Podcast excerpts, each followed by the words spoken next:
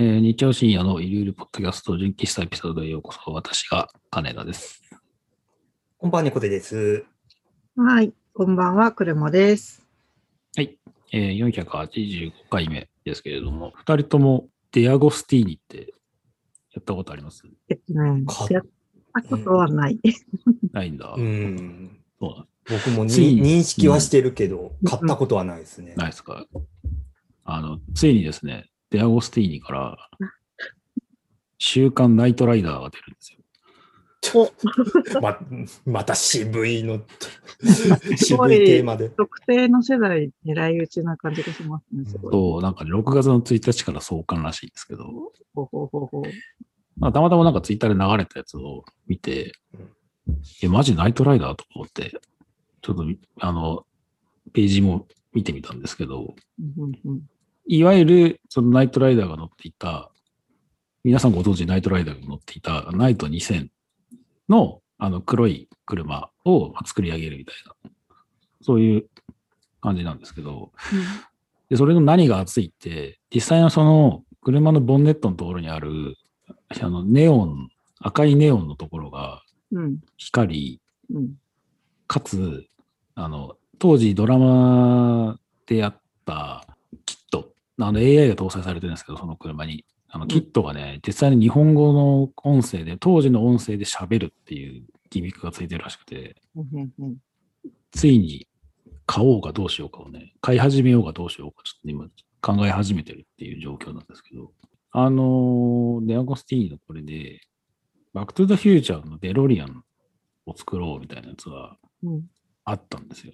で、実際になんか作ってる人のやつをなんか見た気がしていて、で、いわゆるこうミニカータイプで、ちょっと部屋に飾る感じを想像してたら、結構これスケールがでかいんですよね。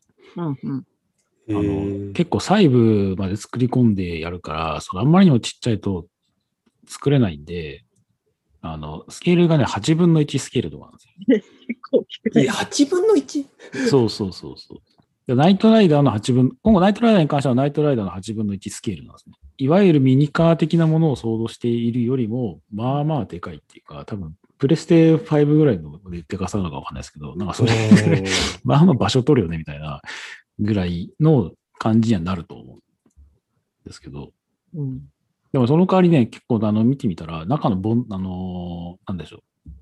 えっ、と、運転席部分だったり、その辺の作り込みが結構細かくなってて、で実際にそのエンジン部分とかも、そのボンネット開いて、中の細部のところも、こうリアルに再現みたいな風になってるんで、結構ね、これはやると満足度高いんだろうなっていう気がしていて、コロナ禍のあれもあって、部屋の中でじっとしてるぐらいだったら、これやるのはちょっとありなのかなっていう気がね、ちょっと若干してきてるっていう感じなんですけど、すいません、質問、本当質問なんですけど、あの、ディアゴスティーニの仕組み的に、うん。あれって自動で毎月送られてくるんですか？最初に。あなんだろう、例えば月々にいくらを引き落とされて必ず来るシステム。それともうん。自分で忘れずに買わなくちゃいけないんですか、多分両方あって、うん。あの、いわゆる普通に本屋さんでうん。1個ずつ買っていくタイプと、うん。そのサイト上の定期購読の申し込みがあって、うんでそれをやると多分毎月送、あ、毎週か、そう送られてくるっていううんうん、でも申し込みは1回だけでいいんですね、後者の場合だったら。でいいはずあなるほど。うんですね。で、あの、バックナンバーを後から買うっていう手もあるらしくて、へえそうなんだ。あそうで送料無料途中解約可能って書いてあるんで、へえそうなんだ。そうそうそう。なんでそれを聞いたかっていうと、なんか本当か嘘か都市伝説かわかんないんですけど、なんかうんディアゴスティーニのあのシリーズの初回の発刊部数だけめちゃめちゃ多くて、うんうん。あとものすごいこう指数関数的にバーって下がってって、うん。その全部フルコンプする人が少ないっていう話を聞いたことがあって、はいはい。うん。そこら辺でみんな毎週毎週例えば本屋さんに買いに行かなくちゃいけないとかだったら、うん。絶対私できないなって思ったっていう だけなの。うんうん。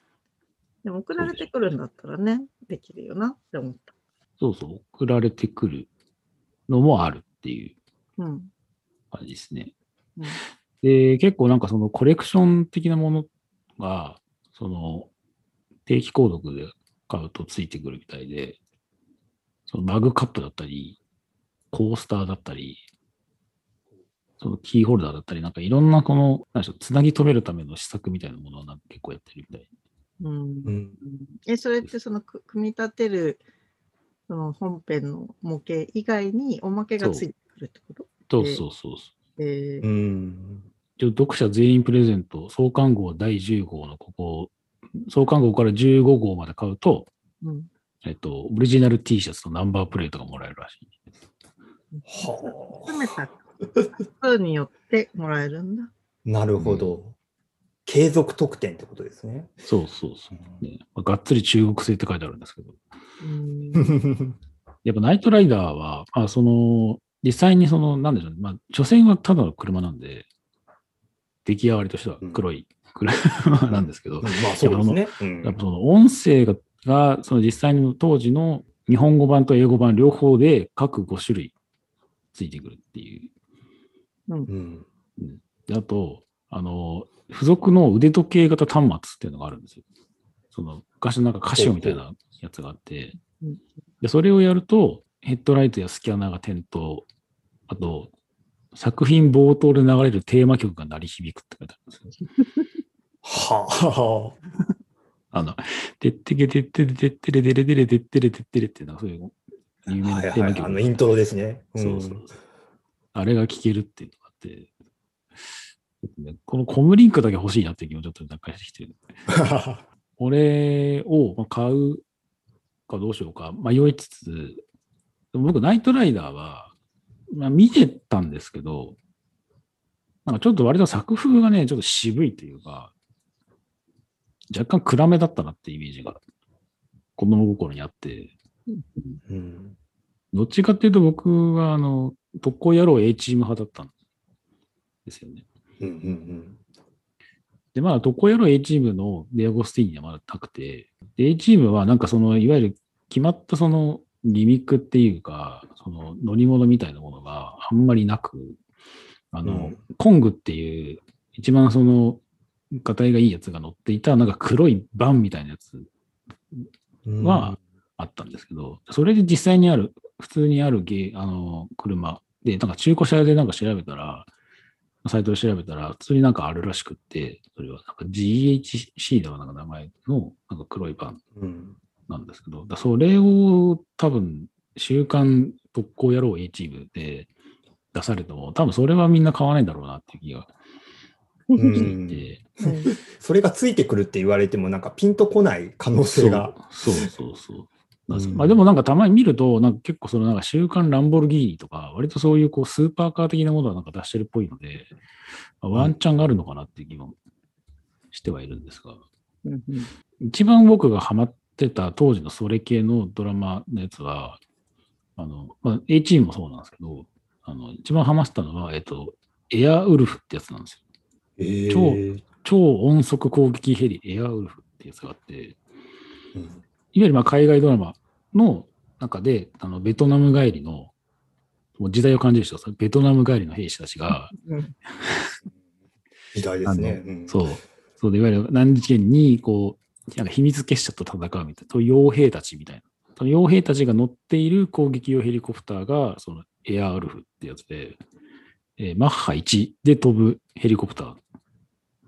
で、そでこう飛びながらあのミサイルぶっ放したりとか、いろんなこう攻撃をして、いわゆるその悪い奴らをこうややっつけるみたいな、なんかそういう分かりやすいやつだったんですけど、でエアウルフはエアウルフでまたね、あの、いい音楽で、結構ね、それも好きでね、当時一緒に住んでたあの親戚のおばさんもそれにハマってて、二人でよく見てたなっていう記憶があるんで、いつかね、デアゴスティーンさんにお願いしたいのは、週刊エアウルフはね、ぜひ出してほしいなっていう。